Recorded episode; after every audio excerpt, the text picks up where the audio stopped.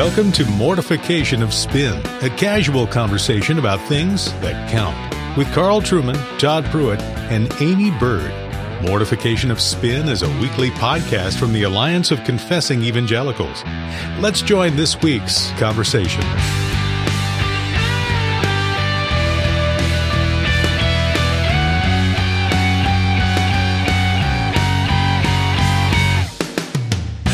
Well, welcome to Mortification of Spin. It's a great pleasure this week to have somebody that I greatly admire, a Mr. Valiant for truth, if ever there was one. I count it a privilege to have this person as a friend.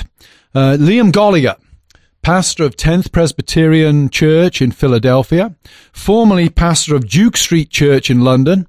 I once preached at Duke Street, and my lasting memory is that the man doing the sound that day was the former sound manager of possibly the greatest rock band in history, The Who.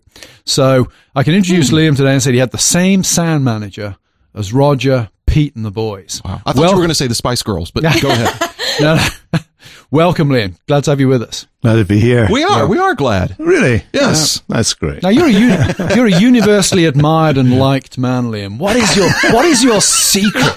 what is your secret? It's my charismatic yeah. personality. I think. Yeah. We all. Is, is it hard to to so um, strictly avoid controversy of any kind? I mean, is that difficult for you, you to, you to maintain? That? Yeah. It just seems to follow me wherever I go. it's when I open my mouth is the problem. well, we're really glad that you uh, you know, postponed your trip to Louisville, Kentucky to speak, to be with us today. Uh, what we want to talk about is the qualities of a good sermon and a good preacher. And let's see if there's any way that we can upset people.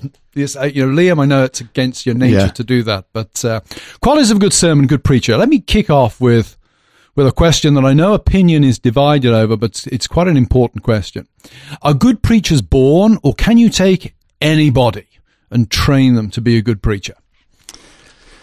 I swing between those two views in the sense that I think I, I grew up with a, with a view that you had to be called. That there had to be a kind of divine constraint upon you to be a preacher. I first was interested in preaching, not because I heard great preaching. My grandmother used to tell me about people who had come to visit the church that she went to in Glasgow, which was called the Tent Hall after D.L. Moody's campaigns. And there at that church, they had all the greats. Barnhouse came over, the young Billy Graham when he was only in his twenties, and it was really Cliff Barrows and his team, and Billy was the preacher.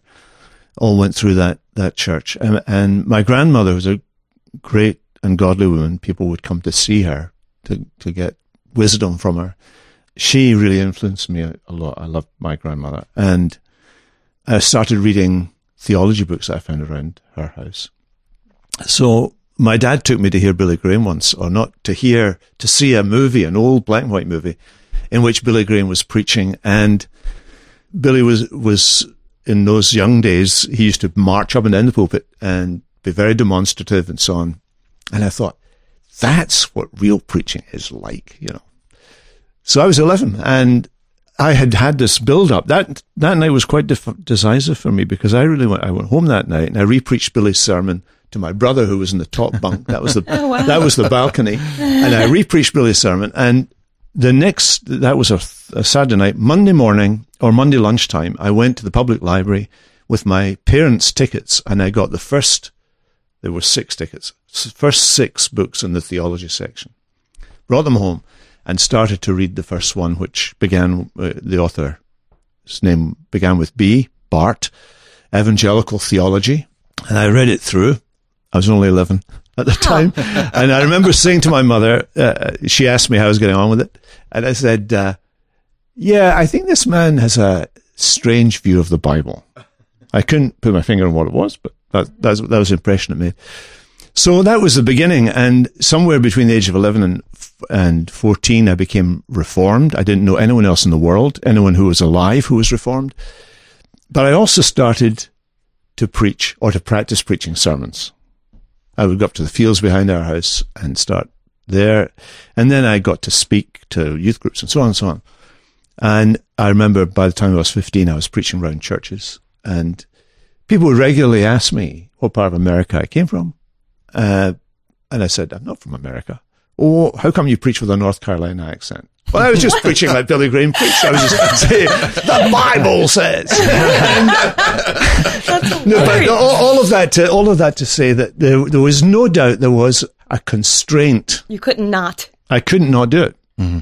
Really could not do it. And I, and I remember at one point when I was about 17, I was going through the process to be to be recognised as a candidate for the ministry in our Baptist denomination, the Baptist Union of Scotland. I was Baptist in those days, and older people were giving me verses like, you know, do not rush to open your mouth in the house of the Lord and things like really encouraging verses. uh, and and uh, and I and I wrestled, I wrestled with God in prayer about the whole thing. Was I getting this wrong? Was I in the wrong place. And I remember in my ordinary reading for that day, it was Jeremiah chapter one. It was the very things that were in my head. You know, I'm, I'm young and I'm inexperienced and so forth.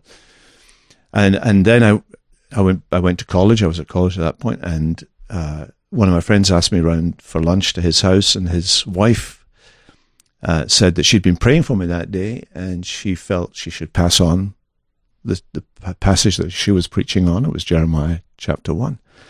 And then that evening, I went to a Free Church of Scotland thing in Glasgow, eh, and uh, the guy was preaching Jeremiah chapter one. So, uh, I mean, I'm, I'm not superstitious or mm-hmm. anything like that, but it was it was a sense of it confirmed every conviction mm-hmm. that I had, uh, every encouragement that from churches that from an early age were allowing me to speak at their services and, and stuff. So, so I do think that there is an element of you, of a person being made to preach mm-hmm. and that, and that being confirmed by a conviction that the person has and that the church has or confirmed by the church. And for me, it was, I can do nothing else. I can do nothing else. Over the years, I've been asked to do other things. I can do nothing else. I live, I wake up in the morning to get into the Word of God and to study the Word of God. I think you can help somebody who's called to be better. Yeah. I wish somebody had, but they didn't. So I'm just the way way I am. Uh, I think you know I, I'm I'm helping out at Westminster with one of the preaching classes, and w- what I try to say to the guys is, I want you to be yourself. I want you to find your own voice. I want right. you to you know find your own identity as a preacher but you've either got it or you haven't got it. Mm-hmm. You know. Yeah. Uh, so I yeah I I think that there's well this is a hard one. Carl and I were talking about this yesterday. Can can you can a preacher be made or is there a gift and and I and I agree. I think we hope obviously any man who finds his way in the pulpit is is is called there has a, has an in, a sense of an internal call and con- confirmed through an external call by the church. And if God calls a man and the church confirms that call, hopefully he has certain tools in place that that would at least lend towards a, a, a good preacher. But I think a I think a, a, fairly bad preacher can become a good preacher if if he has good instruction. I think. I mean, not in every case, but if if I went back and listened to audio from my first sermons in my first year or so, I would be horrified. I'm sure. Um, and now I'm just mildly disappointed. So see, there's been great progress. Yeah. Well, a lot of your congregants say we, are just mildly disappointed with Todd. yeah, what if, though, there isn't progress? That's yeah, where, because yeah. I do think that teaching certainly improves mm-hmm. pastors yeah. and, and experience too. But what if there isn't yeah. Pros- yeah. progress? Pastors should be continually trying to grow, I think, yes. in all mm-hmm. aspects of their, their public ministry. Right. Okay, so so so that's a good question. So so Liam and Carl, um, let's say um, th- there's a there's a man out there um, who's a pastor and he's been serving for long enough to, to get a pretty good sense of whether or not he's he's good at this. And if he were to be really honest, he, he remains very, very frustrated or can tell his congregation is, is frustrated by his lack of skill at preaching. What would you counsel him to do? First of all, talk to his elders. Yeah. Talk to the man that he trusts to give him honest feedback because it may be that there's some fairly obvious things that he's not aware of that could be fairly easily corrected. Mm-hmm. Yeah. The, in the church that I grew up in, the, the minister stood with his notes in his hands, mm-hmm. immobile. He had a monotone voice. He yeah. never inflected at all. And I used to think, you know, this is not, this is not good. You know, we, we, this can be better than this. I think, however, he, I mean, he did teach the Bible. Mm-hmm. And I think looking back now from this perspective, I learned a lot from him. Yeah. Because he did teach the Bible. Right. And who he was, the character of the man, the godliness of the man, I think earned him the right to Yeah. be heard, even though he was boring as it anything. Really. That's that's that's a good that's a good point. So there are there there's more factors that go into well, the, the word is effectiveness. the word of God itself Right. is the power. Right. That's the thing. Right. But I think I think somebody should have said to him, you know, you can inflect your Yeah. voice. But I was saying to the, these guys that I'm teaching the other the other day, I was saying to them, you know, you've got a range there. When you're talking, sitting down here talking Right. about somebody else, you're all animated and Yeah. you're going. Do that when you're in the pool. right. Yeah.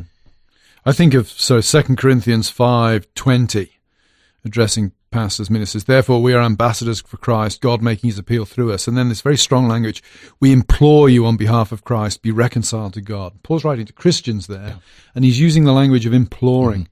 And I try to press on on students, student preachers, that as soon as they open their mouth in the pulpit on a Sunday, they have to send the signal that what they're about to say is the most important thing that congregants are going to hear that week. Mm. Yeah. Do they mean it? They have to have I mean, that how tone. can you? Right. You know, there's a difference between teaching a class and, or you know, even me, uh, me when I speak to an audience, and then somebody who's preaching a sermon. Yeah. Yeah. I, every every week I call people to repent of their sin and to believe in Christ, and it's appropriate that there is a pleading that comes out of me when I do that. It would be, it would be incongruous if I was communicating that in a really monotone, It's that disaffected important. way. Yeah, I, I that's the, message that goes exactly. with it. The, vi- the vital nature that they repent of their sin and turn to Mm-hmm. Christ ought to be reflected in actually how we're saying this. Liam, let me ask you this. Um, so you've worked with young preachers. You're working with young preachers now. Um, what are what are some of the common mistakes you see that young preachers make, or or maybe um, hindrances to them getting better? What are what are some of the common things you see? There's a big tendency, I think, to to stick to their manuscript, to write too much, and to stick to their manuscript. Yeah. Um, one of the dangers of that is that you're not engaging with the people that you're speaking to, and and it seems to me that the passion, a lot of the passion, comes mm. when you realize that you're the one who is responsible for speaking the word of God mm. into these mm. people's lives. You, you you're the instrument. It's the word of God. God is speaking into their lives. You're the instrument and you're addressing them. Right. And uh, that one of the big things I regularly have to say to them is, "Did you know we were here? You know, hello, we were here. Yeah. Speak to us." Right. And and I say to them, even though you're speaking to a bunch of your fellow students and, and to me in a classroom, you, I want you to preach this Yeah. to us. Preach to me Yeah.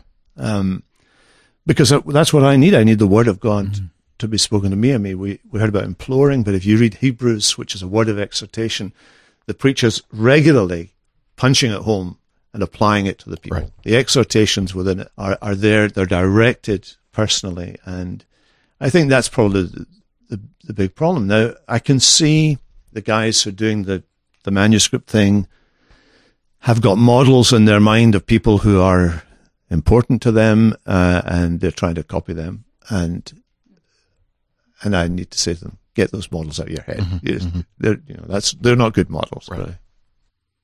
Yeah, you can't do them. So I've got a question for both of you guys. Do you, so you don't, Liam, you don't use a, a A manuscript in full the book. manuscript, no, Okay. no. Carl, I- do which- you, hang, cause I want you each to explain. Yeah, what do you your- use? What do you, do you No, I use an outline. It takes maybe five or six pages of bullet point kind of things, and I'll occasionally, if a good sentence comes to my head, a nice right, right, right. concise way of expressing something, I might write it down in full. But basically, I preach from an outline, a, a pretty thorough outline, but an Okay. outline. Okay.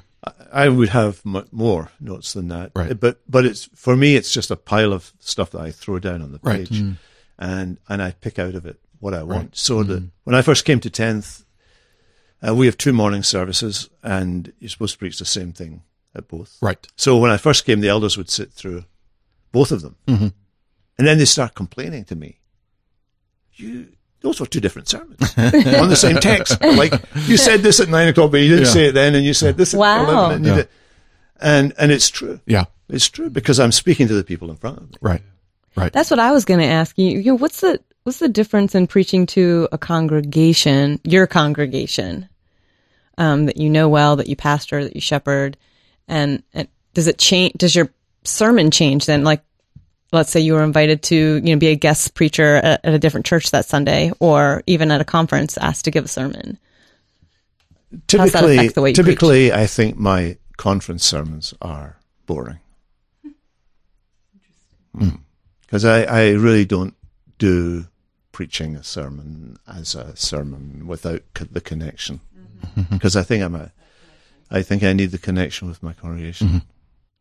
I think that makes, I mean, that makes me a better preacher because when I'm, and it keeps me honest too, because these people know me a little better. They see me throughout the week. We live in a community where I'm constantly bumping into people and they see me. They know how I drive. You know, I mean, they, they know these things about me and it keeps me honest. And plus then, and both of you know this, when you're standing up and preaching and let's say something in the text takes you to address suffering and grief and you know that this woman just lost a child a week ago and um, his father just died and their child just got diagnosed with cancer it shapes everything from your facial expressions to your tone of voice to, to the content of the words as you're as you're preaching to those souls Yeah, I can attest that. I think there's Sundays when I've got up in the pulpit and you see a particular person there and you know they've had a rough week and you're I have to be more positive today. right I can't hit as hard as I was going to. Right I think that kind of sensitivity Mm-hmm. is, is very Yep. important. Yep. I have found myself on certain Sundays in, in when the text is, is clearly a call, for instance, a call to holiness and a call to obedience.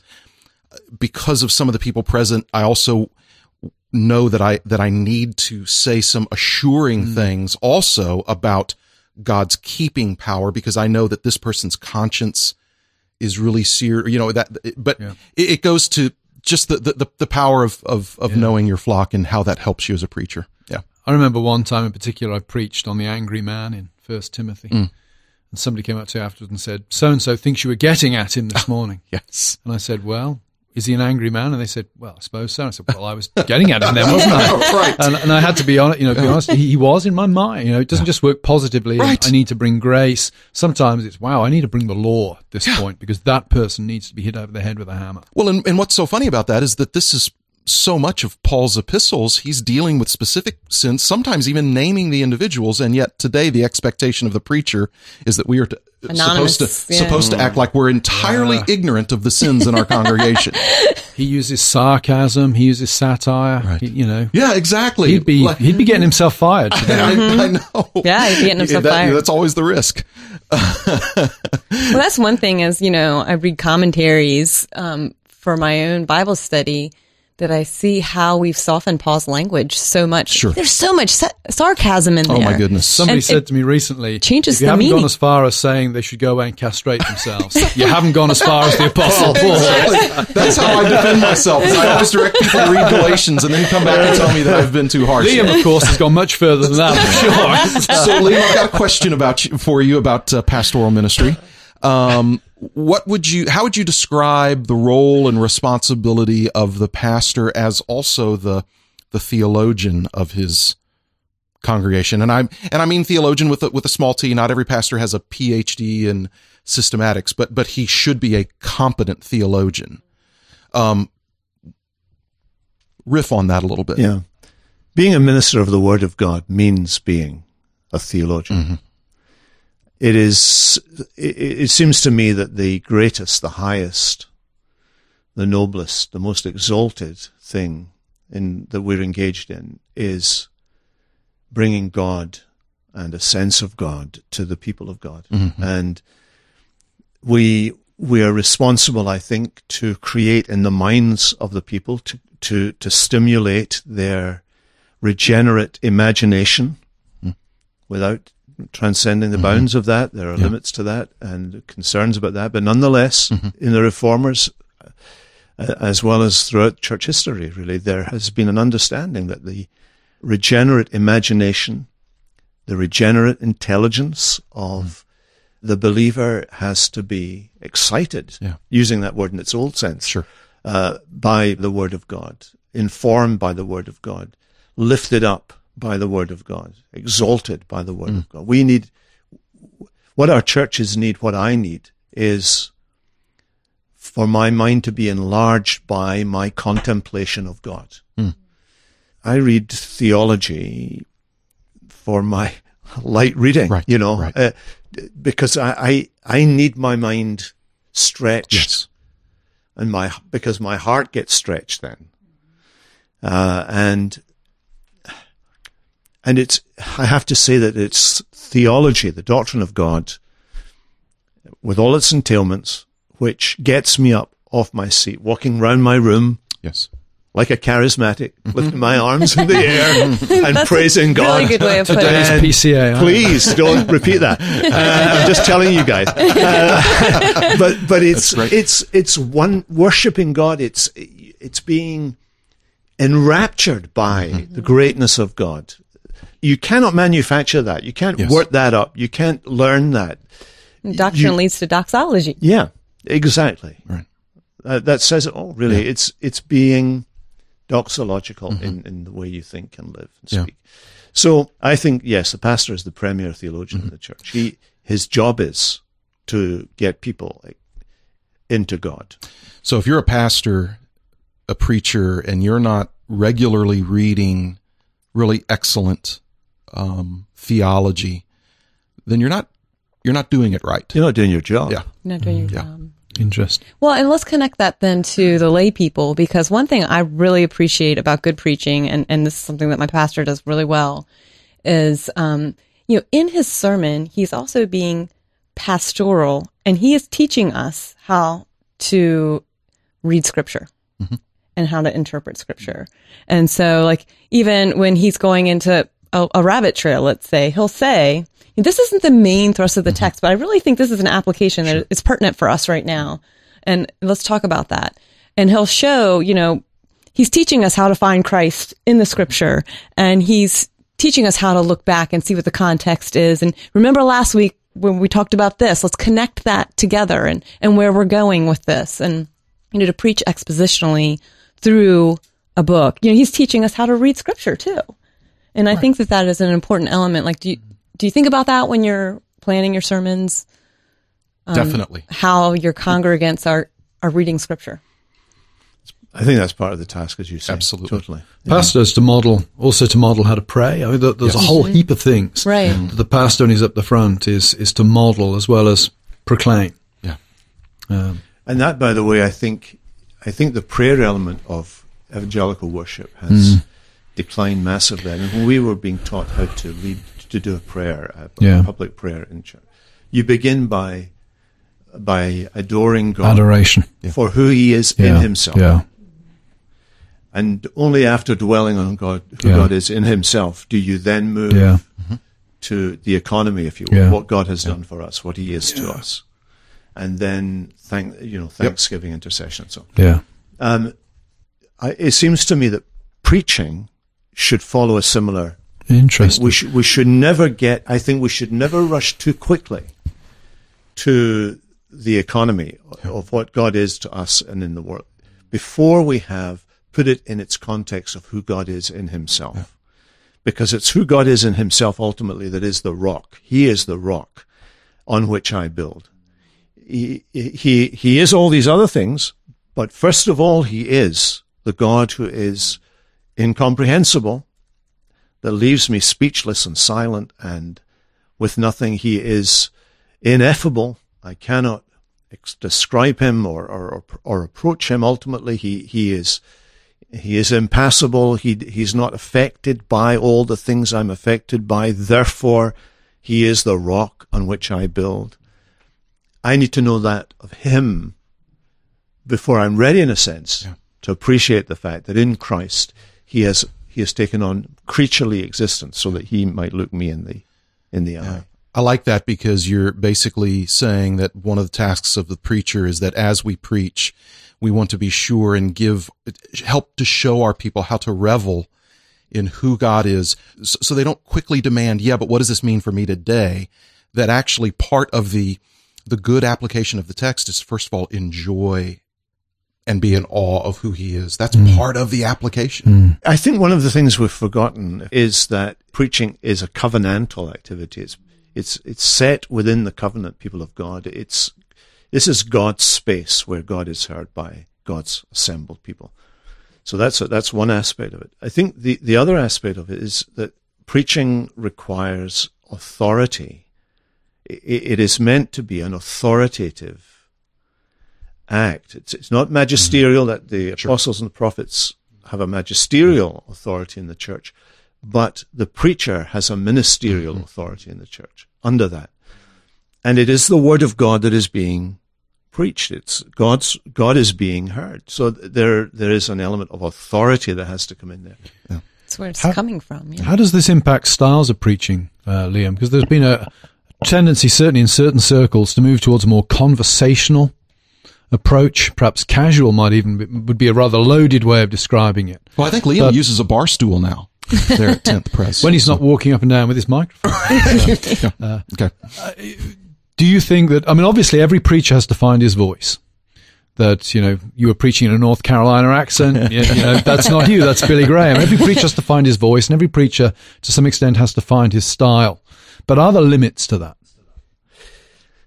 I've been preaching for a long, long, long time. Styles have come and gone. When I, I remember one church that I went to, you know, I got greatly criticized because I did not wear the minister's collar kind of thing. Mm-hmm.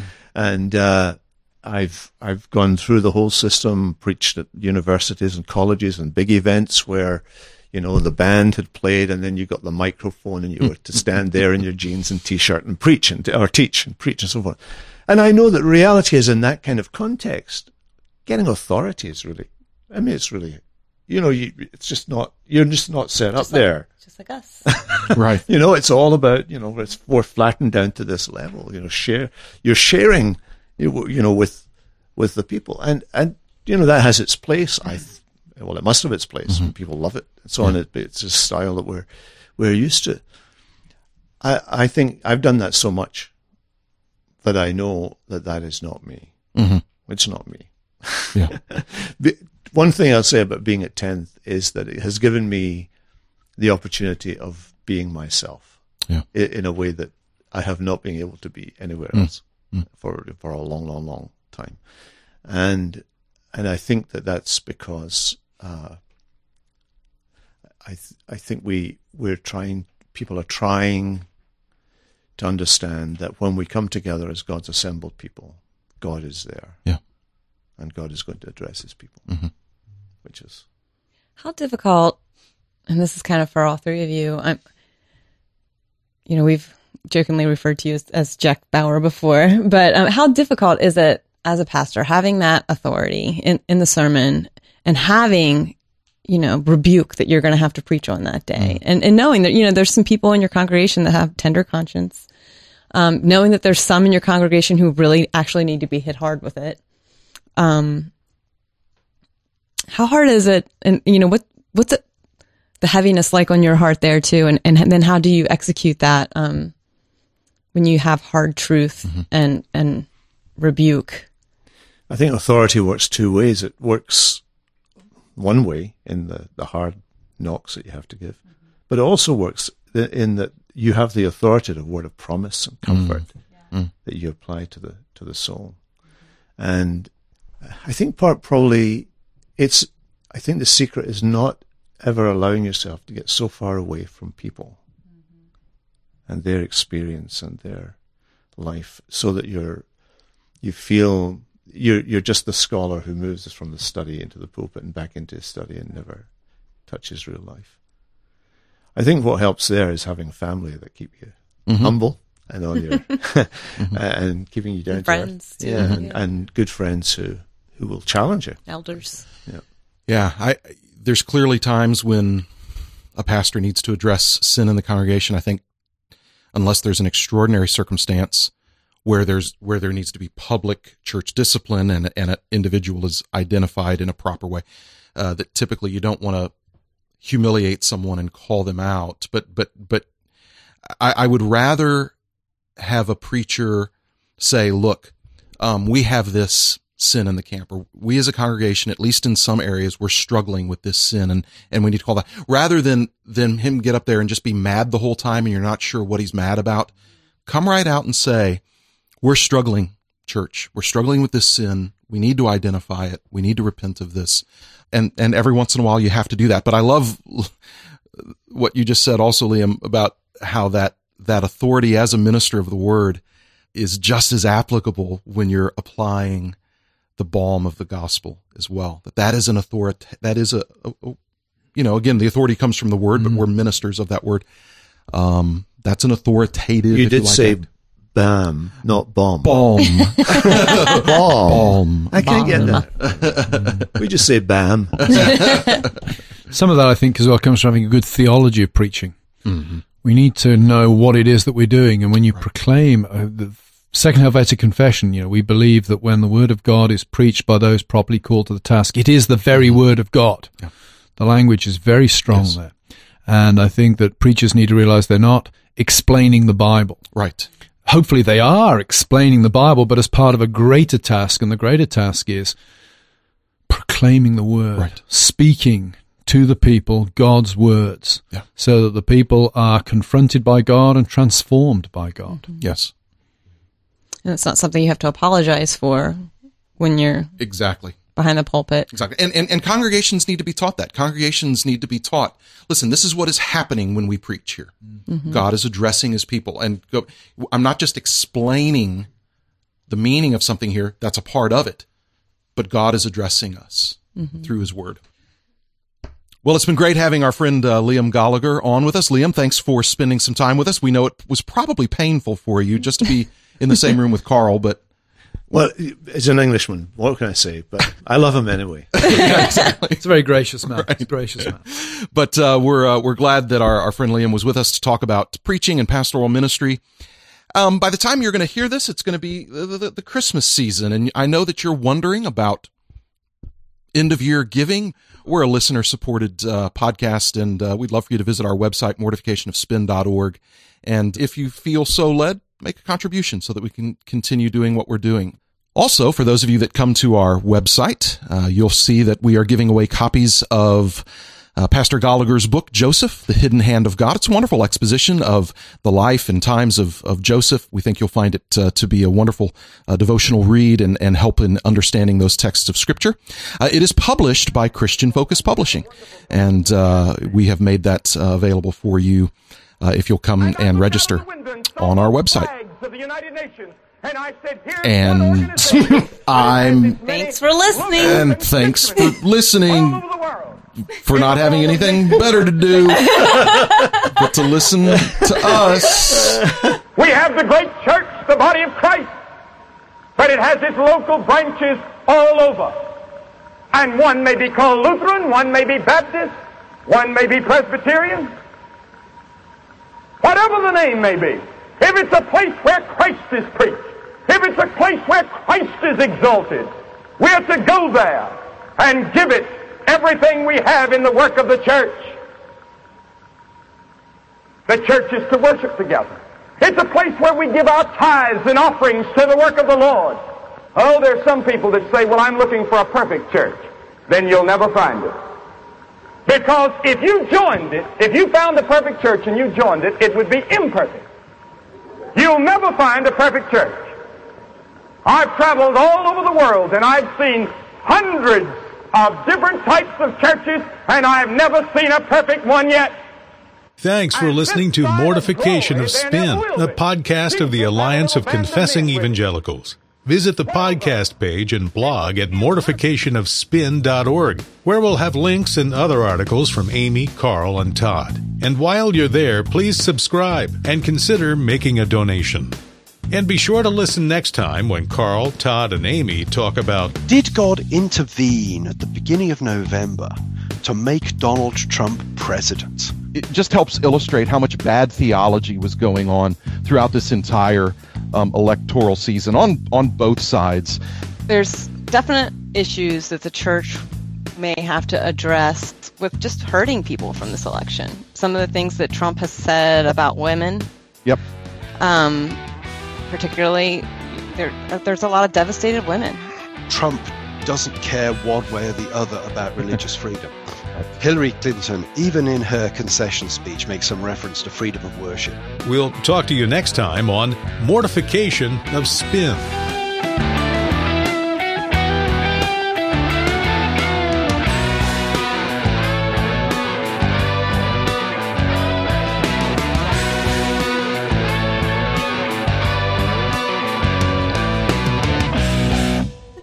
Oh my word. That was even better.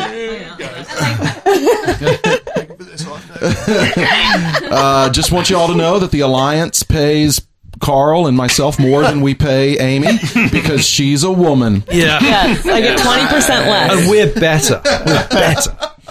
I don't know how you feel from that, really. She has the, she has the well, she has the bonus of working with us. we have to work with her. You know? And, listen, she's on her third um, book with P&R Publishing, and the Yeah. royalties alone must be staggering. Yeah, I mean, She's written the same book The three money. times. It's fantastic. Just remember where you guys were without me. I know. Yeah. I know. Balding and bitter. We we had We call it the, gold, the golden age. That's what we like to think about. it. we had about thirty listeners, Yeah. and they were all old men. So yeah. exactly. We're now in that phase where it's the Don't feet forget. Never forget. burnished iron or something.